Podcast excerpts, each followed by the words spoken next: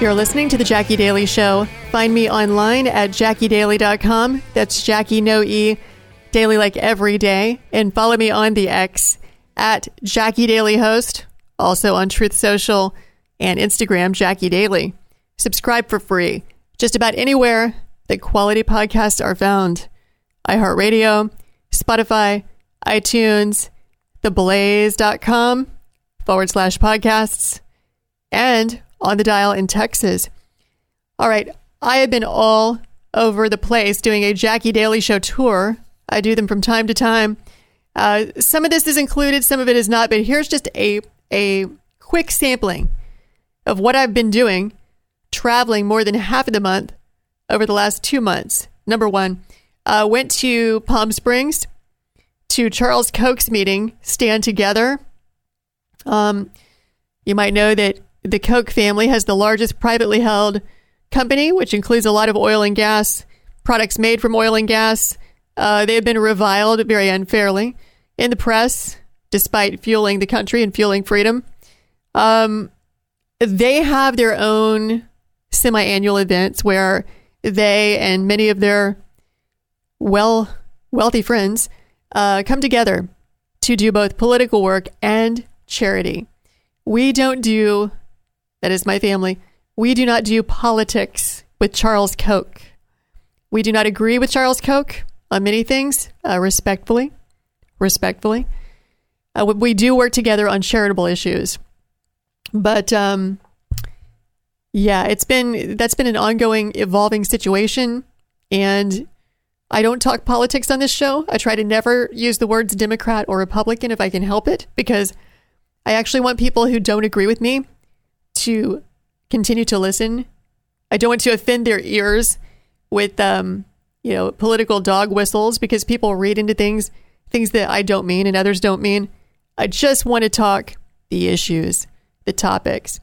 So do do me this favor. I'm I'm trying to not be any more political than I have to be.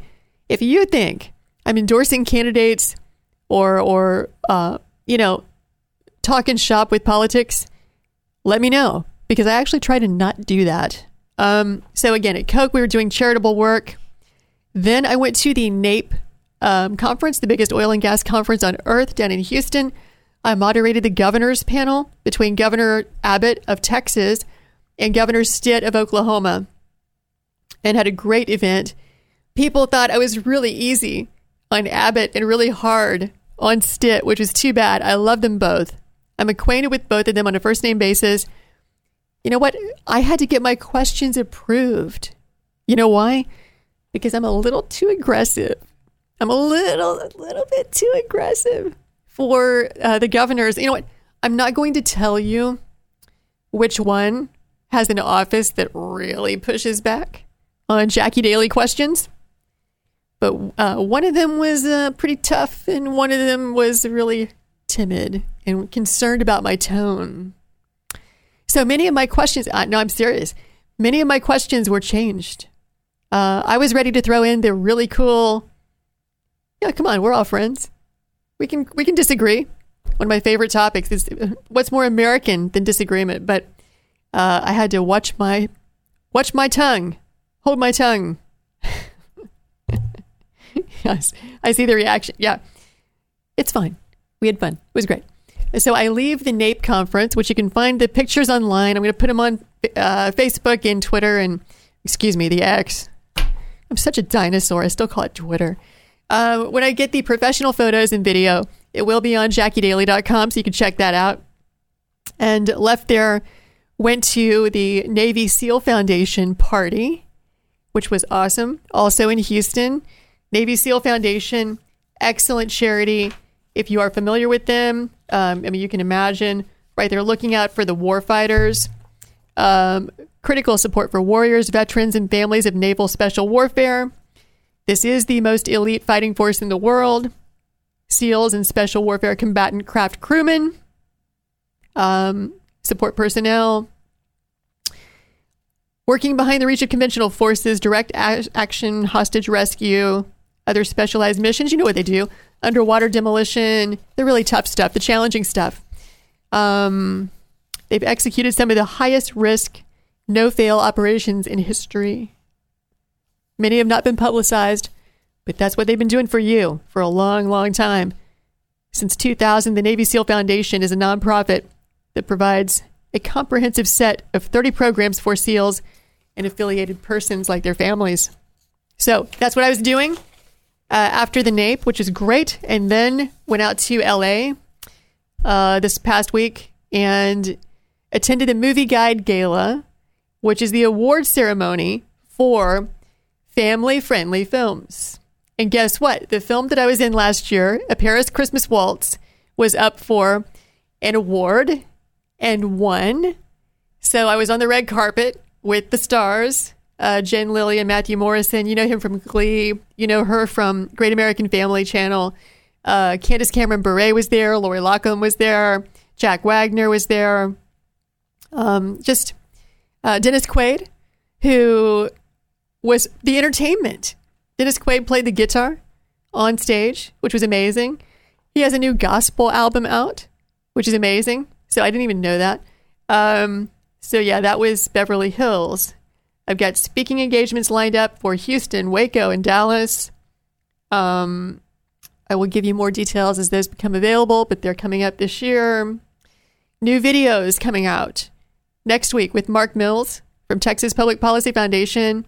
Uh, also, Manhattan Institute, really the smartest guy, my opinion, one of the smartest guys on earth when it comes to explaining the truth about the green transition from fossil fuels to green energy. It is not happening as you're being told it's happening, uh, and it's not going to happen the way that you're being told it's going to happen. And Mark Mills, who is a physicist, used to be um, a member of the government under the Reagan administration doing defense work, will explain. Uh, he's, he's, he's got the goods. He's got the data. Things like that you would have to expand mining ten times to even begin to carry out these plans. We don't have ten times the mines. That we have, we have what we have. We'd have to multiply it by ten. No one is moving to do that. Therefore, this is not going to happen. If you don't see those shovels in the ground, metaphorically speaking, or dozers in the ground, it's not happening. So Mark Mills and I talk about that.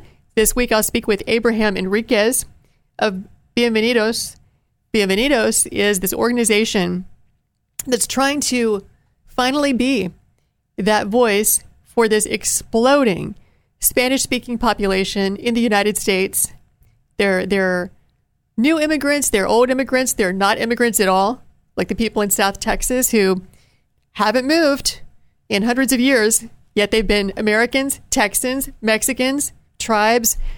Um, there really is no voice, effective voice for them in politics and in policy. And so, you know, a lot of these people, they're not brainwashed um, Ivy Leaguers, right? These are common sense, small business people. And so Abraham and I are going to talk about the importance of this community uh, in the country's future. And the fact that many of them are employed in the oil and gas industry, critical to it, in fact, especially in West Texas and South Texas, two of the biggest oil and gas fields. And um, so Abraham's got the data on that, got the goods. These folks are open to the pro-freedom message. They're the fastest expanding demographic. So it's kind of important. Then I'm, uh, I believe, accepting an invitation to go to the Earth X convention, becoming very famous now here in Dallas. The Earth X convention put on by Trammell Crow and others. They have asked me to moderate and a member of my household to be on a panel all about wind turbines and wildlife. Like, finally, we're going to have a discussion and admit that wind turbines kill raptors like golden eagles, bald eagles, hawks, and, you know, We, I don't think we're touching on the whales. I think it's all going to be land-based because a member of my household funded a study that looked at hundreds of other studies about bird kills with wind turbines and proved that they are not accurate. I did a whole segment on that or two several shows ago, but that's all going to come out on this panel at the Earth X convention, which is on Earth Day here in Dallas. So we'll be there and on stage. All right. Am I out of time? I'm just about out of time. Okay. For this open, coming up, I have my friend Greg Lukianoff back on the show. Um, he is the free speech warrior. I often wonder, like, how much longer do I get to do this show? How much longer will free speech law protect my right to do this show? Greg Lukianoff wrote The Canceling of the American Mind. He also wrote The Coddling of the American Mind. It's all about how cancel culture undermines trust and threatens us all. But there's a solution, he says in the book. So we're going to talk about that a little bit later. So much to talk about. And then I'm going to tell you how you can survive the new green economy and Uber inflation. I'm going to give you some tips. Literally, I believe I can save you some serious money, because there should be benefits to listening to the Jacki Daily Show. You can actually listen to me and get richer and make money. Not with investment advice. I don't do that. But I have some tips that I think can help you. And I'm also going to urge you to prepare for emergency situations. Get ready. Who knows what's coming up straight ahead? Grid failure or other instability. All right, going to break. This is the Jacki Daily Show.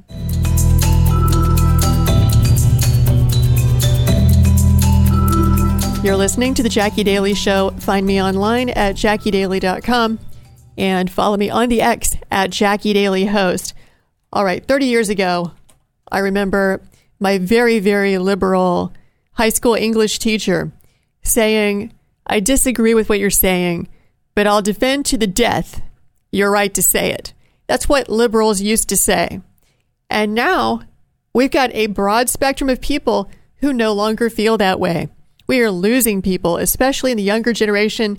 They don't know what free speech is and couldn't begin to, to write a paragraph on why it's necessary to stay safe and protect us from harm. But I have at least one free speech warrior here on the show today to lay it out for us. His name is Greg Lukianoff. He is the author of The Canceling of the American Mind. The Canceling of the American Mind, which might be reminiscent of the last time he was on the show. We discussed his other book, The Coddling of the American Mind, how good intentions and bad ideas are setting up a generation for failure. That was twenty eighteen. Uh, before that, he wrote Freedom from Speech and Unlearning Liberty, Campus Censorship and the End of American Debate. Welcome back to the show, Greg Lukianoff. Thanks for having me, Jackie. Great to have you. I I so enjoy your books, and I hope people will remember, or this should be reminiscent of um, an older book from from uh, last century, The Closing of the American Mind. Yes. By Alan Bloom, um, which kind of documented that moment in history where people jumped into postmodernism, decided all truth is relative. There's my truth. There's your truth. You know, I, I guess you can't call anyone a liar if you don't believe in truth. Um, yes. Apparently. And so your book, I think books, now plural, are meant to be as foundational to what is happening culturally in this moment in this country, which up until recently has been a bastion of free speech. So, Greg, tell us about The Canceling of the American Mind. What do we learn in this book? Well, um, you know, I'm the president of the Foundation for Individual Rights and Expression, which turns twenty-five this year. Uh, and we defend free speech all over the country, um, but we have a particular focus in higher education. And I was working on a follow-up to Coddling of the American Mind, my twenty eighteen book with Jonathan Haidt. Um, and I was co-authoring it with this absolutely brilliant, uh, now twenty-three-year-old named Ricky Schlatt. Wow. Um, and, And uh, and while we were getting ready to write a follow-up to Coddling, which was much more about mental health and, and a lot of these other problems we're seeing on campus, I realized that there are still people out there who are trying to claim that cancel culture was a hoax, that it never happened, that it's like a conspiracy theory. Um, and I was like, okay, I'm sorry. I am sitting on a mountain of data, right. um, and not just arguing that it happened. And, of course, everyone knows it happened, um, who, who's at least being intellectually honest. But to just prove that it happened and that it's not just something that happened, it's something that's on a historic scale, and it undermines our ability to trust each other. It definitely destroys our ability to trust experts. Um, and it's something that we're going to be studying in one hundred years. Right. Like this moment in time, I think is so um, pivotal because, as you say mm-hmm. in your book, you know, cancel culture is really only about a decade old, really. I mean, what we call cancel culture. Um, there were always professors who would shame you at yep. a university or at a law school for saying things they didn't like, uh, or even maybe uh, penalize your grades. So it was that there was a type of like a infant um, embryonic cancel culture that I certainly remember from college oh, yeah. and law school. And I'm not that old, but I haven't been there in a couple of decades, probably. Um, but what you're talking about is a brand new level, right? This is yeah. like, what? How would you define cancel culture? Our definition of cancel culture is the uptick of people losing their jobs, getting deplatformed, expelled for speech that would be protected under First Amendment standards um, that began around twenty fourteen and really accelerated around twenty seventeen. Yeah. So like back when I remember Jerry Seinfeld saying, I'm not going to do any more shows on college yes. campuses. And that was what everyone called the canary in the coal mine. You would know this no. much better than me. Apparently, historically, when people lose their free speech rights, it's the comedians that get hit, um, I guess, kind of early, right? Because they're the ones who almost, they're they're like a fifth estate, poking fun at the regime, um, yeah. right? So it, what is the history of that? Did this happen like in the Soviet Union um, or other places? Like where, where does that example come from historically?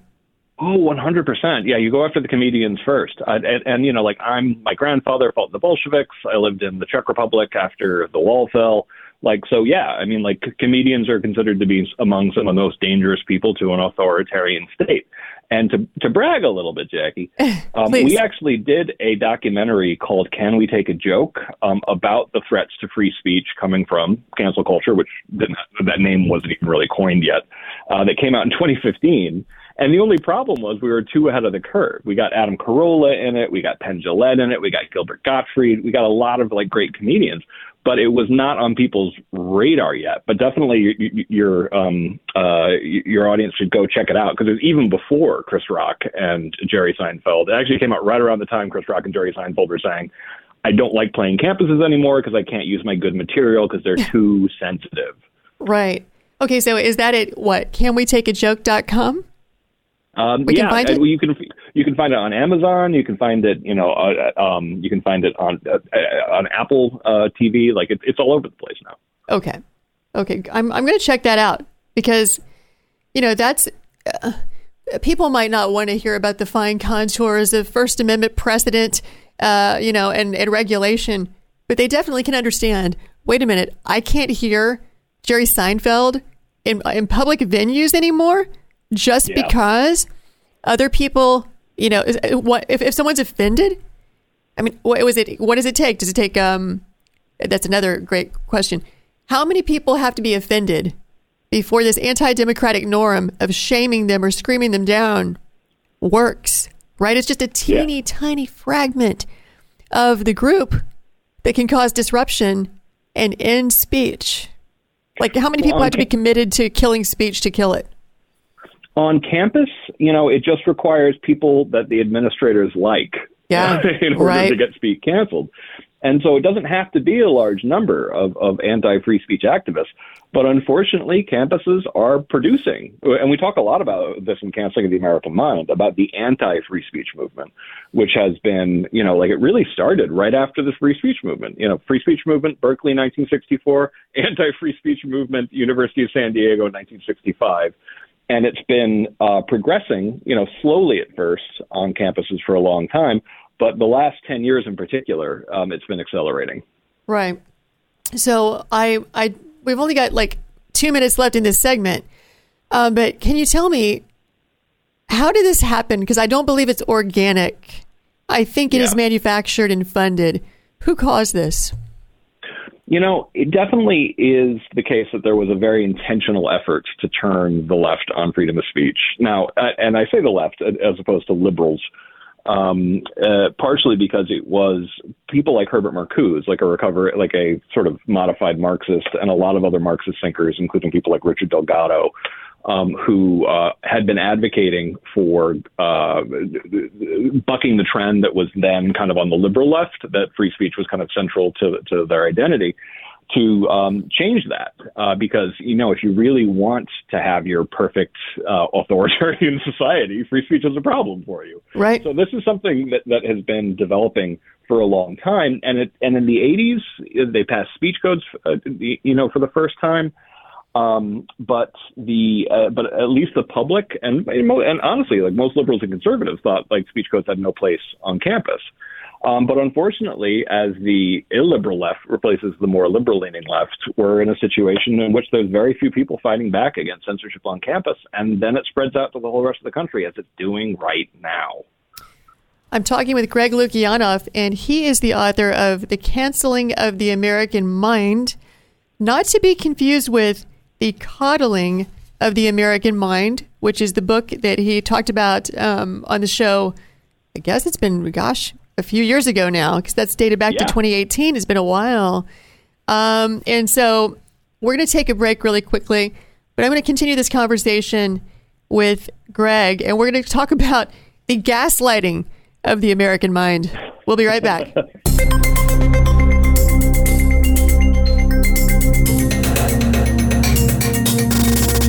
You're listening to The Jacki Daily Show, and I'm continuing a conversation with Greg Lukianoff, who has co-authored a book I commend to your reading. It's called The Canceling of the American Mind.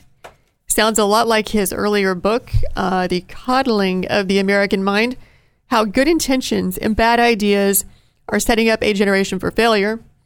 And where we left off last segment is, number one, this anti-free speech movement is not organic. You know, Americans have been relatively free with speech for almost two hundred fifty years. What has caused the tipping point for us to finally change that trajectory after all this time? Uh, I argued it's manufactured. It is funded. I'll remind you at this time, uh, Greg, the author, used to be with the A C L U. Uh, came very much from what what used to be the old style of liberal, at least older to those of us who are over forty, uh, people who actually believed in free speech. And, and in fact, uh, liberal Democrats were the bastion, perhaps, of free speech for a time. And how things change. It seems like they always change. So, Greg, you have a, a chapter in the book called The Gaslighting of the American Mind. Describe yeah. what we learned in that chapter.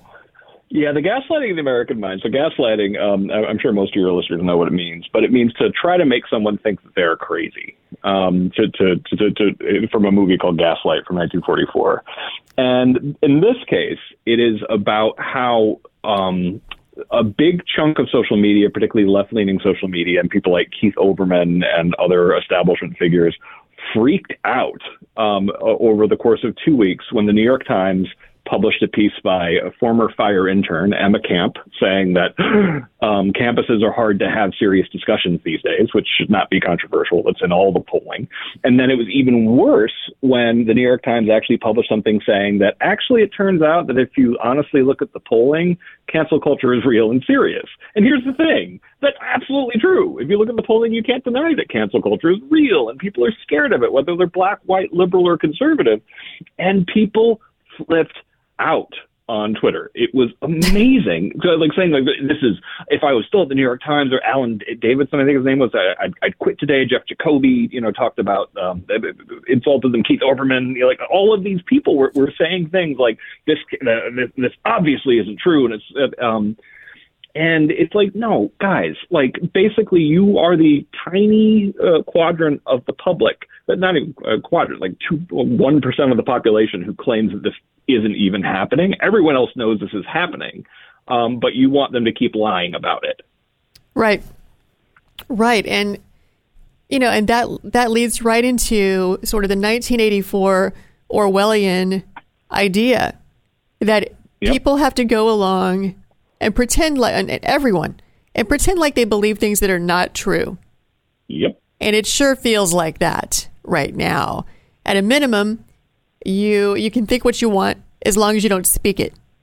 Otherwise, yep. swift consequences will rain down. Um, and this is just a hallmark signature trait of um, of totalitarian states. So, um, let's see, I've got a little bit of time.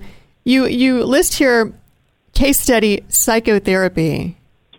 Tell me why mm, you've zoned yeah. in on psychotherapy. This really scares me. The uh, uh, um, the um, this is the, uh, the situation that I've seen from people that I I know who are actually getting their PhDs in clinical psychology is that uh, students are freaking out about the possibility of having to uh, be therapists for people who might vote for Trump or might be Republicans. And of course, the answer to that is you treat whoever comes into your office and you try to help them. You don't disown your own patient because you don't like their politics. That's ins- yeah. that's nuts. Yeah. And they're and they're they're actually, in some cases, these young therapists are being taught to intervene in the therapy relationship to, quote unquote, correct incorrect uh, or what they would deem to be incorrect political viewpoints. And it's like, no, that's totalitarian. That is yeah. going into a realm where you have no business telling people what they must or should think um, when you're trying to help them deal with anxiety and depression. Well, and, you know, it's, it's been a, it's been a while now that I have lost trust in that discipline. Um, yeah. and, and this just further confirms, I mean, yeah, maybe these Republicans are better off without their help, right? If, if a person ser- seriously has to ask that question, what do yeah. I do? If someone asks for help and they don't agree with me on every single issue, therefore, I don't, you know, I refuse them. It's if they're even asking the question, they yeah. probably don't need to be helping anyone.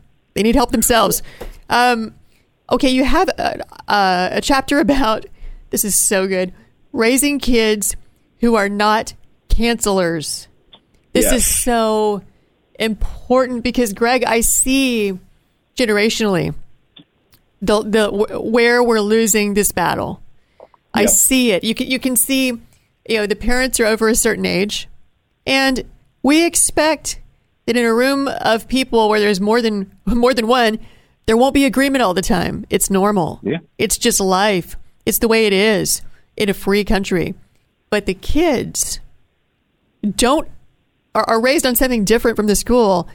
And for yeah. whatever reason, Greg, I don't understand this part. The parents don't jump in there to yeah. pass on their own culture, their own, their own beliefs.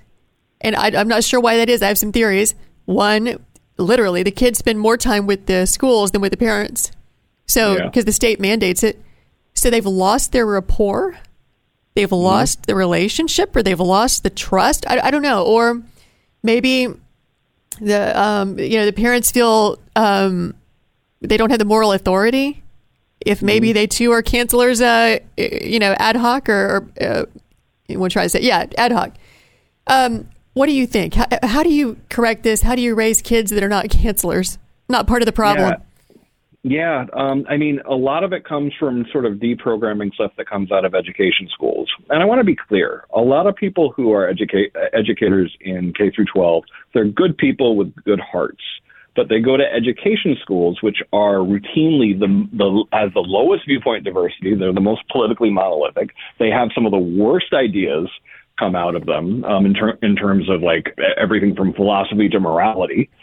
Um, and you end up in a situation where they're being taught more or less that people who agree with us, you know, in this overwhelmingly left-leaning profession are good uh, and must be protected, whereas people who don't are evil, regressive racists and must be fought and canceled, et cetera.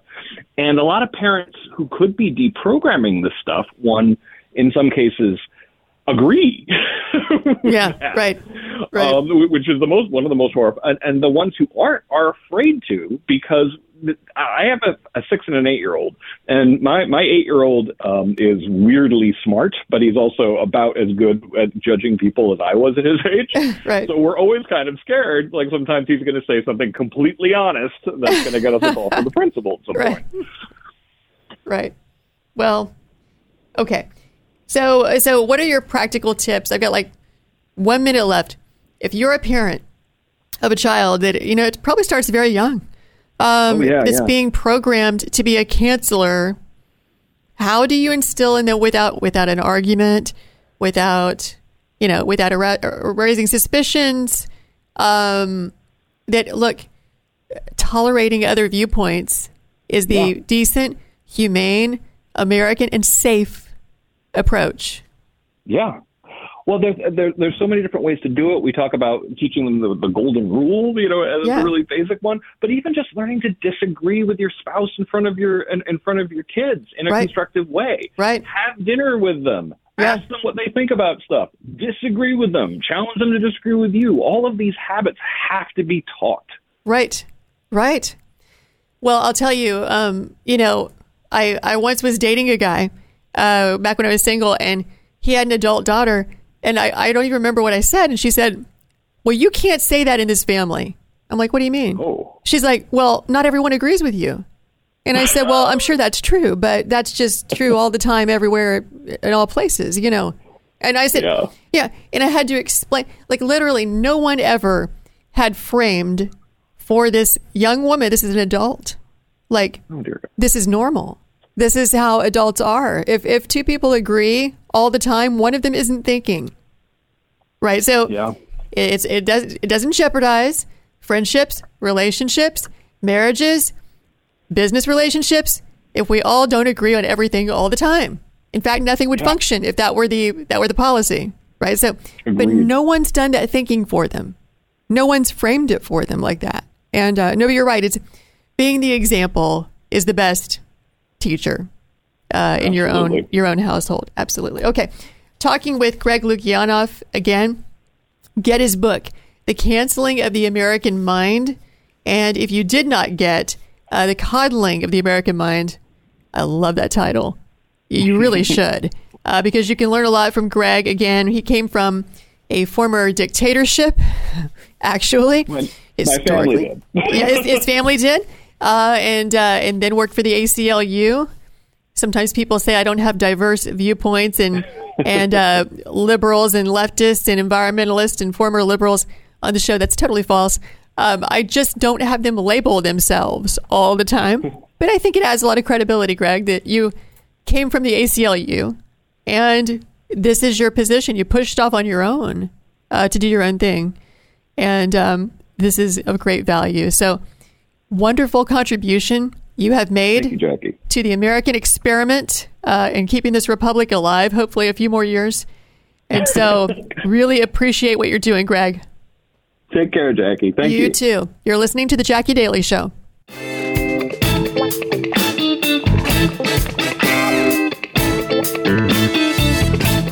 On the line is Jeff Fisher from Chewing the Fat. I call him Jeffy sometimes.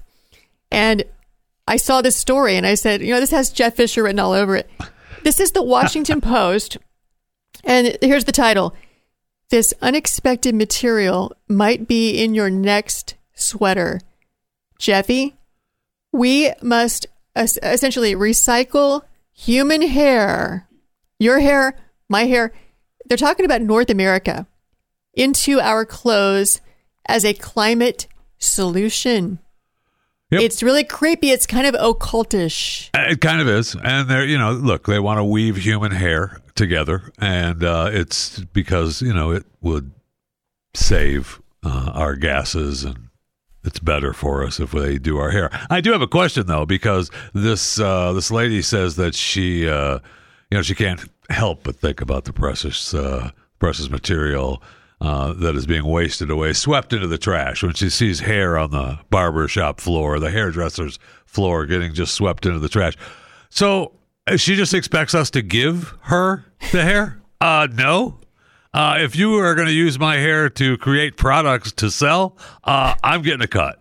These precious locks. So, yeah, notice there's no money trail. That's correct. In this article. That's correct. And it's thirty-two tons of hair per day. You're hearing us correctly, by the way. We're saying human, human hair. hair. Yeah. And Goldilocks. She, and she talks about how uh, it's uh, quite expensive now. It sounds, you know, it's uh, just the same as our uh, our wind and solar projects that, look, it's expensive now, but once we get it down, once we reach full-scale production, we can provide very competitive prices. Oh, oh, okay. So that's great. So the more hair we give you, you'll be able to bring the prices down for us, right? That's what she's claiming. Who is going to wear a sweater made with human hair? This this is the stuff that, like, every state in the nation, in the union, requires employees of restaurants to wear hair nets. Correct. Precisely so that their hair does not touch anything. Let's say your food or, or your countertop. That, that needs to be hygienic. Well, I'm hoping that her production process solves that, right? It's so nasty. You know, you know what it is? It's also, it's the people who are blurring the line dangerously between humans and lower order animals, right? Like, I'm telling you, for for this okay. for this lady, yeah. what, alpaca sweaters, wool sweaters, you're shearing these other animals. What are, I, I bet she believes, what are we except overbred chimpanzees? So Correct. what's the big deal? What's the big deal? Shave us too. No. Why waste all of this hair? Because you know what happens? You grow hair, uh, it, it decomposes in landfills. And she, she points out accurately, yes, it degrades. And then guess what? It, it breaks down and this causes emissions. Right. Yeah. Like since the beginning of time. What's she going to do about all of the squirrels, the wild hogs, uh, you know, the the deer? They all have hair, too. Yes, they do. They're causing emissions, but right? We're, but right now we're concerned about the human material loop. Okay. Yeah. uh, well, that's what we're I concerned about. I need to focus about. on. That's right. It's super don't, creepy. Don't, don't bog down with other animals. We're talking specifically about the human material loop. And it's, you know, I still, I, I know I'm, I'm, I'm, caught up in the, I guess we're just expected to give it to her for free. Because it really just kind of irks me. Like she just expects we're just going to, the barber shops are just going to sweep it up and give it to her so she can go make some money. It really kind of irks me. Well, you know, it irks me too, but, but I, I'm telling you, this train stops really fast before it even leaves the station because there are, there, there are no orders for human hair. I mean, you would have to be I'm I'm sorry. It's like it's, you'd ha- almost have to be a member of the Church of Satan to want to wear human hair. Okay.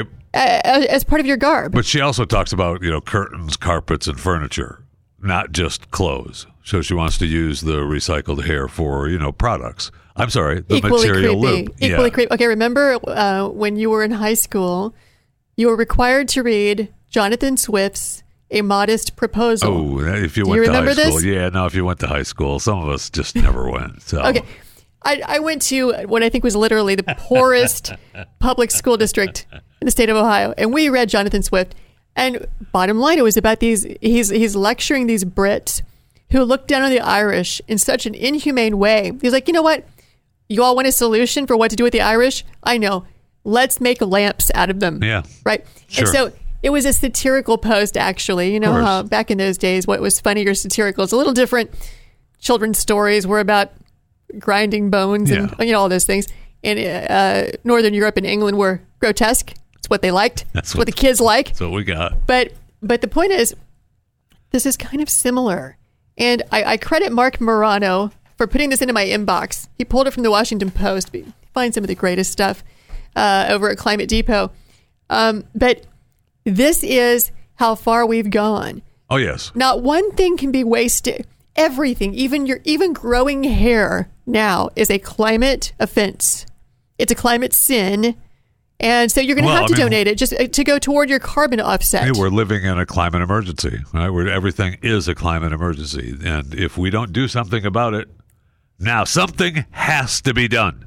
Jacki, I don't know if you, apparently you disagree, but something has to be done. And if that means we have to recycle hair from the floor of a barbershop, then so be it. All that we have to do is give John Kerry enough money to solve it. Yeah, he's out now, though, right? I mean, he's already, he's not the climate czar guy now. He quit to go be part of the Joe Biden campaign team.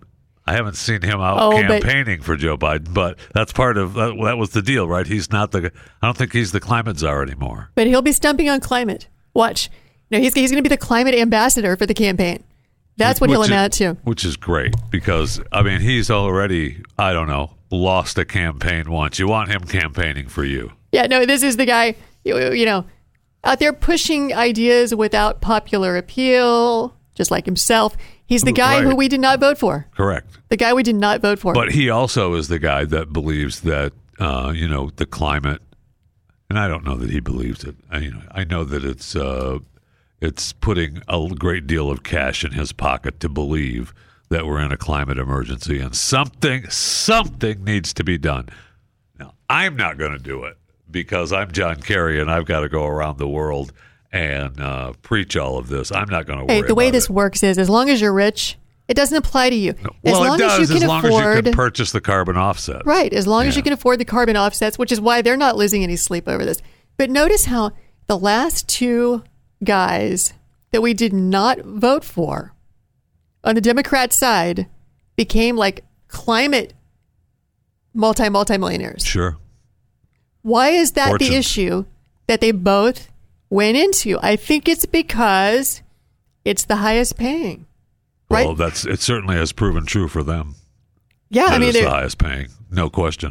And so, you know what? Uh, Gore does his tour. Uh, for, with his climate film, yep. Inconvenient Truth. And, and they still put him up on a pedestal. He goes to the talks, and he talks that the, the climate is uh, the all-powerful Oz behind the behind the curtain, and he doesn't do any interviews. But let me give you some. Let me oh, give you a fact. Let me give agonizing. you a fact. Well, let me give you three facts. He dropped out of Vanderbilt Law School, where I graduated. He dropped out of Vanderbilt Divinity School, two-time dropout. Uh, Not that there's anything wrong with that. Uh, and then here's the deal. He he got rich off of what? Where did he make his money? He sold that ridiculous T V station yes, he had did. for reportedly hundreds of millions of dollars. And where did the money come from? The oil barons, right? That's right. Yeah. It came from the Middle East. It came from fossil fuel money. And I'm telling you, I've been telling you this for a long time. Whatever we do to curtail our oil and gas production, which is what he's all about, helps them. They are our competition, and he got a big fat check from them. No question. These are facts. It didn't offend him to take oil money. In the least. No. In the least. And he's, I mean, he's got his, he's got his beachfront home. And his twenty thousand square foot home in Nashville. Yeah, well, that, one of his four. Now, that's just one of the places he stays at. I mean, let's not be silly. He can't expect, be expected to have just one home. What his carbon footprint in his one Nashville house is more than my family's houses combined. We could add together, you know, the grandparents, dad, the uncle, oh, yeah. the cousin, probably my not my immediate family, my extended family combined. I think uh, would not fit into or the, the living members. Into but that having been ex- said, doesn't change the fact that your family needs to donate those wasted locks from their head. Well, that's so that certainly we can the only save way. The planet. That's the only way they will be able to afford their their portion of the carbon offset is selling organs and selling uh, their hair. Right. Right. How else can we pay penance for for all, what we've done being alive? Right. That's exactly what we're paying penance for. Yes. All right, off to break. You're listening to The Jacki Daily Show.